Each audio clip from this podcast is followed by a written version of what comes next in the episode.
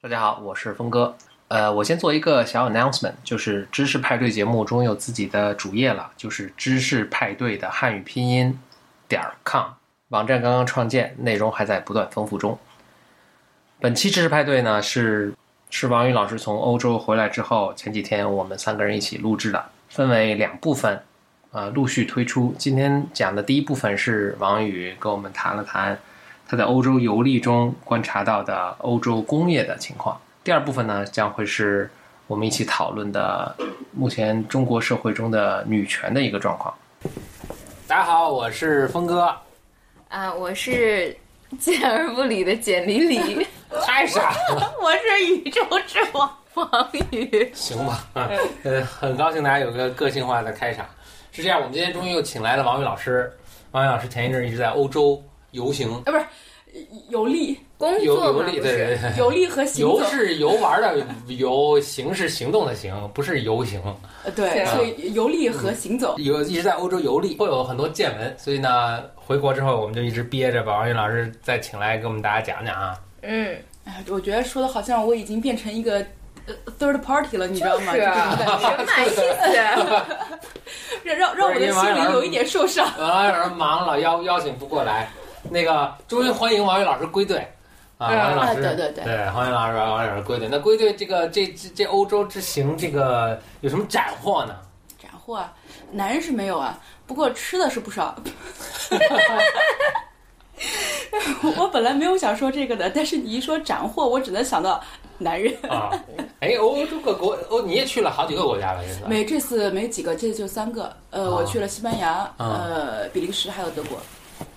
哇，都是我喜欢的国等于。是基本上从南欧、中欧，对吧？德国已经接近西欧。那你觉得这几个地方的男人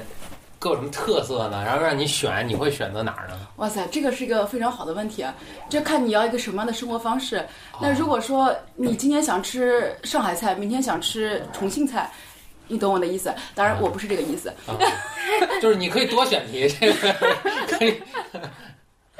没有没有没有，就是抛开选择这个东西啊，就光谈他们的这个不一样或者什么的话，我觉得这个最典型的不一样，你从身高上来看，在西班牙跟德国那就是两个世界。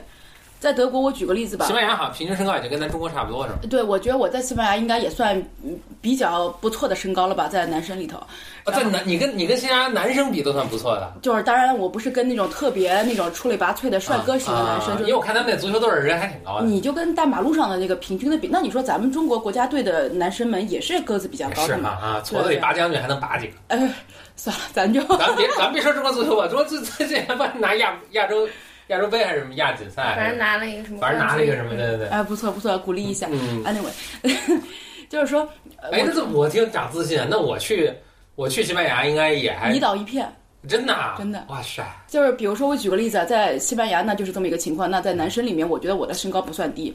然后呢身，高不灵，嗯对，是对，就是这个。但是在德国就完全不一样，因为我穿了高跟鞋去见了我的一个导师，就是我的一个指导老师，他比我穿高跟鞋还要再高，应该十公分的样子。嗯所以那他应该就有一米九。嗯，那他的身高在德国很多男人里面是一个平均的正常身高，所以我觉得这个让我感触比较那个。然后为什么我说男的平均身高一米八啊，当然不，我就不敢说，就我没有查过什么 wiki 啊，我不敢说这个，但是我觉得应该差不多。我举个例子，因为当时我去了汉诺威，汉诺威就是，当然这个地方不是一个旅游城市啊，你旅游也旅游不到什么东西。听说听一个朋友说，那个旁边有个什么大湖，是希特勒当年为了建什么高速公路啊什么玩意儿的，然后就挖出来了一个湖，所以就就挖出来那个土，后来变成一个湖，所以那个地方也没有什么风景可以看的。但是呢，汉诺威它有一个很大的就是工业展。就是说，它这个工业展从当年，比如说我们看那个德国几个工业展，像布兰梅展啊、什么汉诺威展，这都非常有历史、有年头的。你这次还也就奔着他那个工业展去的，对吧？呃其实严肃上来说，严格上来说，并刚开始没有想到要去这个展，当时我只是想去柏林，因为我正好去柏林见几个朋友嘛，所以但是等于说我在德国我有五天的这个时间，那我在柏林只是见两个朋友，那我的时间很很是很空闲的。嗯。但是呢，我正好是要去德国的前两天，正好我的一个朋友就以前我采访对象，他在赞比亚，然后他呢一直是做那个中国农用机械进出口生意的一个人，然后他就跟我讲说他在那边做了十五年生意了，他的这个呃客户现在说就是我不想要中国的产品了，那你给我德国的产品。真的啊不要中国产品，要德国产品，对，那不贵死了。是这个问题，但是呢，有一个很大的不一样就在于农业组织方式不一样。因为中国我们现在目前的确我们有北大荒这样的大的这种农垦集团，然后但是呢，我们的很大很多还是这种小农户这种生产，就是就是这种家庭联产承包制下的这么一种就是农业的组织结构。但是等等等于说，在这个背景下，其实我们对于农用机械的那种需求并没有那么大。所以我们需要的是镰刀，不是联合收割机。我们可能看到中国有很多联合收割机，可能看起来这样，但是跟那些真正的大规模种植的这种农场比，那还不是一个量级的。嗯，我就举一个例子吧。当时我去汉诺威，正好呢，它周边也去了一些呃农业工厂，就是农机工厂过去看了一下。有就一个很震撼的，比如说秸秆，咱们的秸秆不都是呃，比如说咱们原来在在陕西，陕西有很多这种秸秆，那到了这种收收获这个玉米的季节完了之后呢，那就把它砍下来，砍下来之后然后把它烧掉，对吧？这是咱们正常的这么一种方式。刀耕火种的，有有这么点感觉。但比如说在当时我参观那个那个那个厂呢，它就是做那个秸秆的那个碾压机，那个机器开过去之后把秸秆就全部碾压完了之后，就是那么一个东西。你猜它的有功率多少？它发动机是多少马力的？说实在完全没概念，没没概念。行，我就给先给你一个数字，然后再比较中国的。这这个是一个 碾压机的，就是秸，只是玉米的秸秆，并不是什么树啊那种就是硬的东西。一千一百马力是它现在目前研制的最大的一个一个一个一个碾压机。那你说，你知道中国现在我们的拖拉机的发动机可以做到多少马力吗？我就说那个秸秆，然后我再跟你讲它的平均，因为那是最大型号的，它的一般的这种就是正常型号，就是现在市场上是比较受欢迎的，是三百到五百马力。嗯，然后你来猜中国的这个，那就中国一百呗，八十。嗯，你你你就你就明白这个。作为一个比较普通家用轿车的马力是多少？我我我我记得就是比如跑车的，好像那我可能完全露怯啊，但是跑车的好像特别牛的，什么两百。对，呃，也就也是这个这个概念，两三百。所以你知道它的发动机都是十二缸的发动机，嗯，就是对于它那个三五百的那个就是十二缸的发动机，就是说，呃。因为我刚开始啊就觉得说，就是拖拉机，我就因为像比如说农用机械，咱们就开始跑题了，跑开男人这个话题了。但是这个很重要，因为这个和德国男人我觉得是完全相关的。哦。因为我在汉诺威展上，所以西班牙的农那个农业收割机跟咱中国可能也差不多。西班牙就没这个，就当然就是呃，他现在就不是主要发展这个，但主要发展这个就是德国和意大利。意大利的农用发动机也是非常真的，意大利非常厉害。所以你知道，就是农机展，就是每是每两年一个一个展嘛，等于说是，呃，一个开幕展和一个闭幕展。应该说就是开幕展就是在德国，闭幕展在意大利，所以有两个是交替的。德国的展每两年一次，意大利展每两年一次。所以今年是德国展，明年就是意大利展。所以你就能发现，就是意大利在这个领域的里面的很牛。但是呢，当然有很多现在因为比如说美国的这种就是资本运作方式，美国不行吗？对，我就所以我想，就美国的资本运作方式呢，比如说像那个 John Deere、强尼迪尔这样子的大品牌，也是美国的。但是呢，你跟整体的这个市场的量来比，那还是德国第一。就是说，这种从这个整体的量来说，因为美国有这么几个牌子，比如说强尼迪尔，你不像德国，德国它是就是全产业链铺开。比如说它细到什么程度，你呃播种的、撒农药的，我就跟你讲撒农药的那个机器，我当时我看有多么牛逼。呃，叫农药撒施机，它的学名啊叫这么一个东西。农药撒施机什么呢？就是人家这个农农药，就是它并不是说呃，比如我们这么来说吧。就是很多时候我们在撒农药的时候，可能会有一些什么科学的耕种方式啊，科学的喷洒方式啊。但是呢，其实你你你是一个很系统化的一个一个一个科学，你才能够让它喷洒的非常均匀，然后又是最符合它的什么什么土壤啊，什么什么叶片啊各种的。当时我看那个农药撒施机都是什么呢？上面有一个图像识别系统，根据我叶片的具体情况来选择我今天喷洒的药量和。哇塞，这跟那个谷歌无人驾自动驾驶车感觉似的。你知道，同时它有 GPS 系统。嗯，直接根据卫星来定位我的这个农场的地形。哇塞，这还不是它的科技所在，因为这种东西都是它是外包出去的科技，都不是这个组装厂自己的技术。那组装厂它做什么呢？因为它这东西都是从外面采购进来的嘛。嗯。那它有个核心，比如说它要做这个，因 为它的这个龙岗撒施机的这个杆子是非常长的，你不可能就是咱们就是一人背着一个一个一个什么什么像那种。中国人每人戴一白口罩，然后背一个枪，上跟压那个。所以这样的其实你不仅是效率低，关键是你的这种科学性不高，因为你的比如说你的喷洒密度。你就完全人的肉眼，你的凭经验感觉所决定的，它跟农作物真实情况是不一样的。我就跟你讲，它那个撒施机，它的正常的型号是多多大？喷洒杆二十七米长，就是说我同时车开出去，我二十七米的作业，左二十七米，又二十七米都，啊不是总总总长二十七米。哦。然后它现在正在研制的最大的是多少呢？四十米。嗯。然后，但是二十七米它代表一个什么概念？就是说你喷洒要均匀，也就是说你杆子得保持平衡。那但是农地并不是实验室，农地因为实验室地是平的，农地里面是弯曲不平的。当时我在他工厂里面看，因为他是在那个有有试验这个这个这个田嘛，就是说他那个田并不是耕种田，他只是试验农机的一个田。他在那边看，因为它是个山丘，那那个机器就像我们开的吉普车一样，它是晃来晃去、晃来晃去的。嗯，那个杆儿是平的。嗯。当时，因为我们我们是个记者团过去，有很多外国记者一起去的。有一个是拉丁美洲的一个记者，他把他的小摄像机绑在上面绑在了上面，去拍他，的全程就跟。前一阵儿那个网上传了一个鸡，那个头也特别固定啊。嗯对，整个就是一个人那个斯坦斯坦尼康，对，所以你就想他的这个，所以对于他来说，他首先需要处理的就是这个悬挂系统。就是比如说像咱们在国内看那个，比如说什么奔驰啊，或者什么吉普啊，他们就比如你看汽车杂志，它都会专门介绍它的这个底盘的这个悬挂系统是什么样子的。然后有的悬挂系统你自己还可以调各方面这样东西，所以它就有一个很大的不一样。那这只是一个方面，第二个就是在于，因为之前我就想说，那中国的轿车已经发展的很很快了，我们的汽车工业发展的很快了。那好像不太行吧？我的意思就是跟咱们以前比啊，已经发展的很快了。跟五几年代比，对，但是那这时候有有个问题啊，就我们看拖拉机就是一个挺挺傻的一个东西啊，就是那为什么我们的拖拉机还做不好呢？然后我朋友就跟我讲说，汽车只是一个动力系统，但对于拖拉机来说，它是还有个动力输出系统。那它的复杂性是更高的，其实。所以这次我在那边，我甚至看到了一个品牌，我都没有想象我在这个里面能看到它的品牌，叫兰博基尼。啊，兰博基尼拖拉机。对，哎呦，我说我还看一兰博基尼，是吧 兰博基尼拖拉机。所以你明白就是这种震撼。所以，但是呢，你知道，就是还有一个很更更重要，对于它这个总装厂来说，悬挂系统只是一小部分。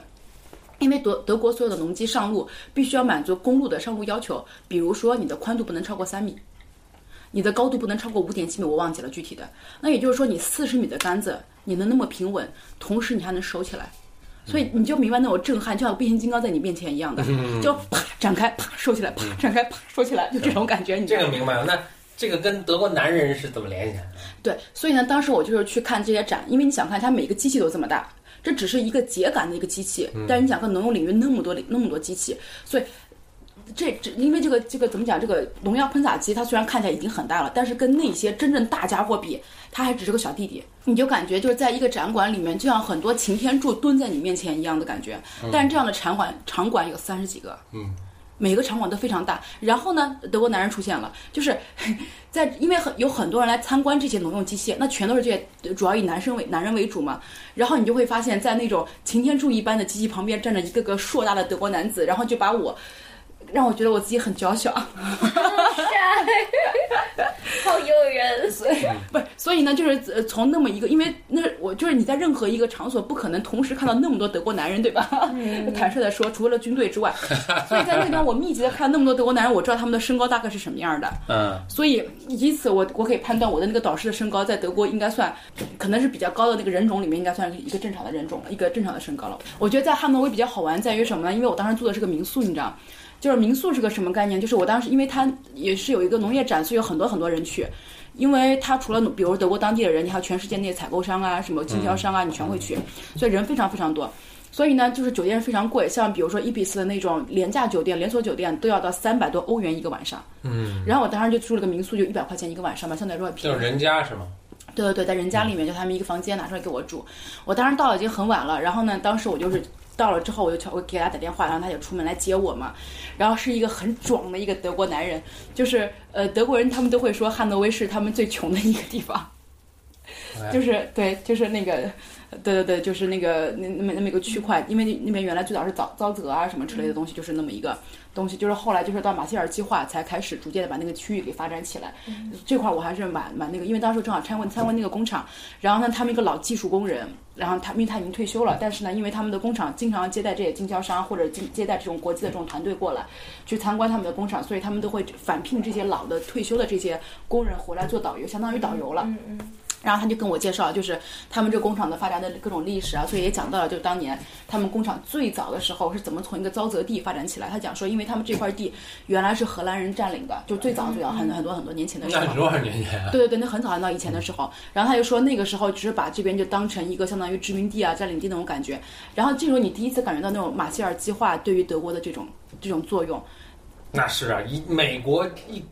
美国这么一个州了，呃一恨不得一个大州、半个大州的这个全国之力，来来来来拯救欧洲那几片地方。对，所以就这个让我的感触还是非常大的，因为就是荷兰就在它旁边，因为荷兰原来比利时就比利时的荷语区就整个那一块儿，然后你就想到就想象就是那个时代，即便大家这么近，大家都近邻，说不定这个远亲还有关系，然后但是只是把它当成一个殖民地来来处理。但是之后马歇尔计划是把它真正当成一个 nation state，变成一个民族国家去建立它，然后就把这个平平这个地啊，然后最后把一个沼泽地，然后变成了现在的一个农用机械的一个很大的一个重镇。嗯，至少是那个年代政治家的伟大吧，我觉得至少是。人民我不敢说，但我觉得至少是那个年代，就是所以他就讲到这个这一块儿。所以呢，呃，你就想象那种就汉诺威，但是从民众来说，我还是就是原来就是最穷，就相对来说就是那个。呃，下萨克森的那个下萨克森州的那个地方，就 Lower Saxon 那个地方的人，就是他人还是从那个时候贯穿过来的。然后呢，就很有意思。当时他给我开了门，说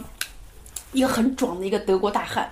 然后呢，他就说啊，你来了啊。然后这时候他的老婆在旁边嘛，也是一个很壮的一个德国女人。然后他说，This is my woman。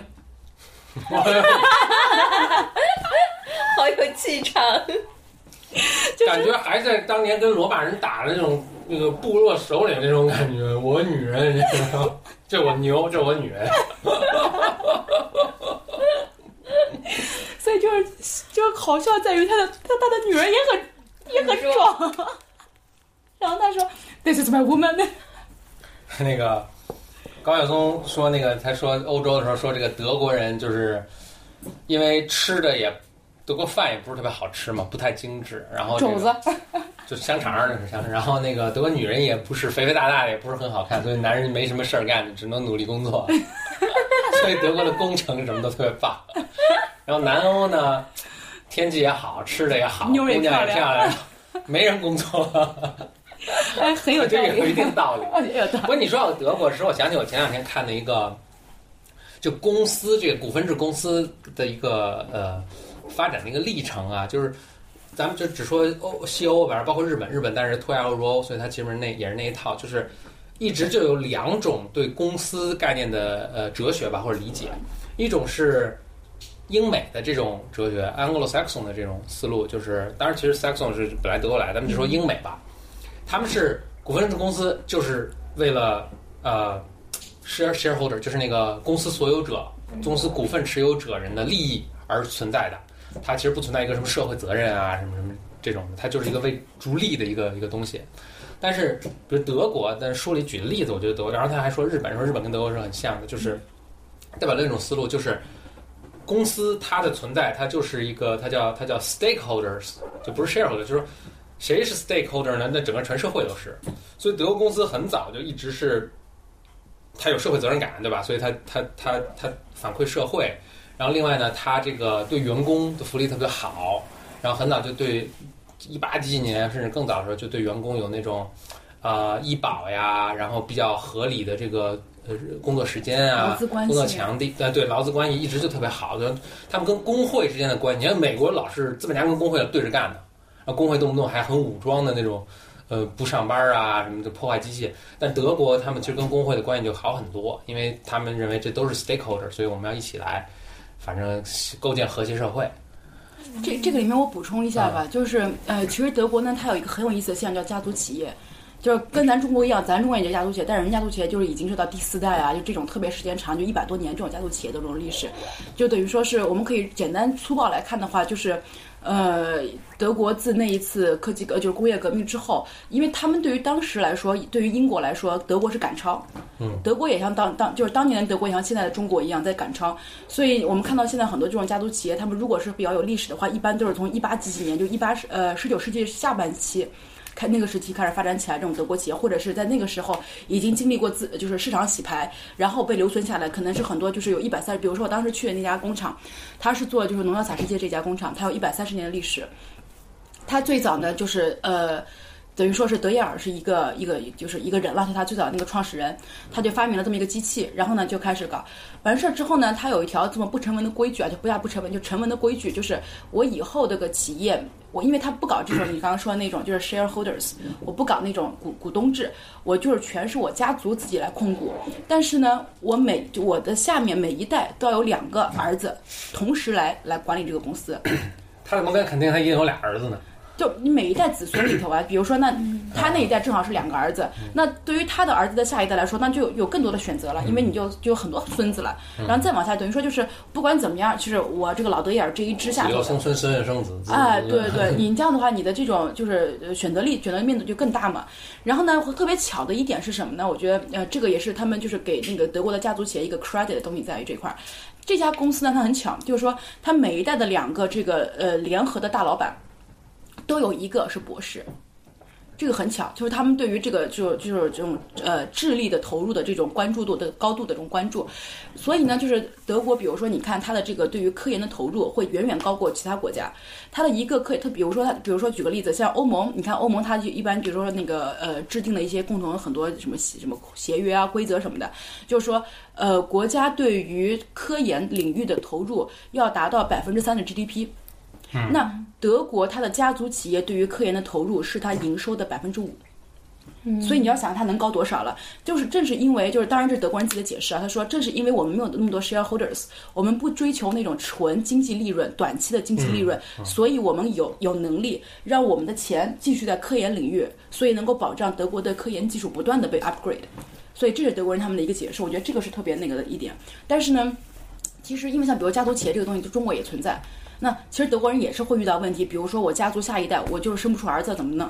然后对吧？我或者是我生儿子不行，哎儿子不行了怎么弄？所以你看，就包括这就这一轮，就是我说的这一轮指的是过去七八年，就是这一轮有很多中国企业去德国收购，去德国去收购这些工厂是什么呢？就是这些集团，就是这些工厂在他们前几代或者说上一代或者这一代，就是这一代没有继承人。那他们这个时候就要把这个工厂卖给一个控股公司，比如说像西门子很典型，他收购了很多下面这种小小公司，那我就要卖。那比如说这个时候，如果说母公司它的债务出现问题了，或者说母公司对于你我这块资产不感兴趣的时候，那母公司又要把这块资产给它给卖出去，那这个时候中国正好就 kick in 了。所以，我我这次我就是我包括我采访啊，发现我就是很多这个案例都属于这一类的情况，就是说